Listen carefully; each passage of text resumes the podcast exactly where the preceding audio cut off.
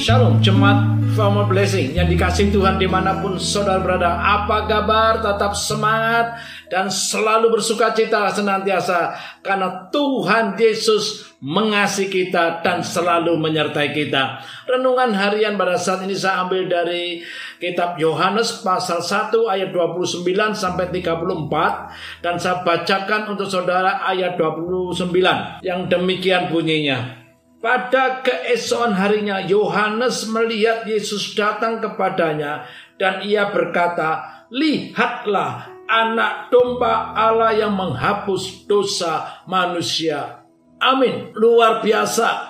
Kalau kita boleh percaya Yesus Tuhan sebagai juru selamat kita secara pribadi itu suatu anugerah yang luar biasa untuk saya dan saudara. Yesus adalah anak Allah.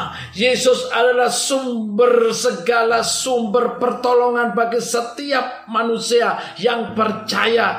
Yesuslah jalan kebenaran dan hidup.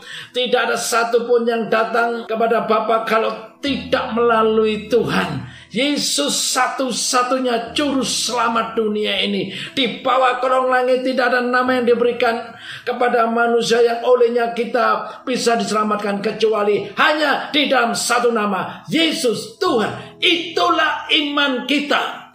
Yesus adalah anak Allah. Kesaksian Yohanes Pembaptis. Yohanes menyatakan kepada banyak orang melihat Yesus datang, dia berkata, "Inilah anak Allah." Biarlah kita juga meneladani akan Yohanes Pembaptis yaitu kita juga memberitakan Injil, Injil kabar baik. Pemberitaan Injil bukan hanya tanggung jawab pendeta atau penginjil atau pelayan-pelayan Tuhan yang diutus oleh Tuhan memberitakan Injil di pedalaman, di pelosok-pelosok, desa atau di mana saja tetapi tugas memberitakan Injil tugas setiap orang percaya.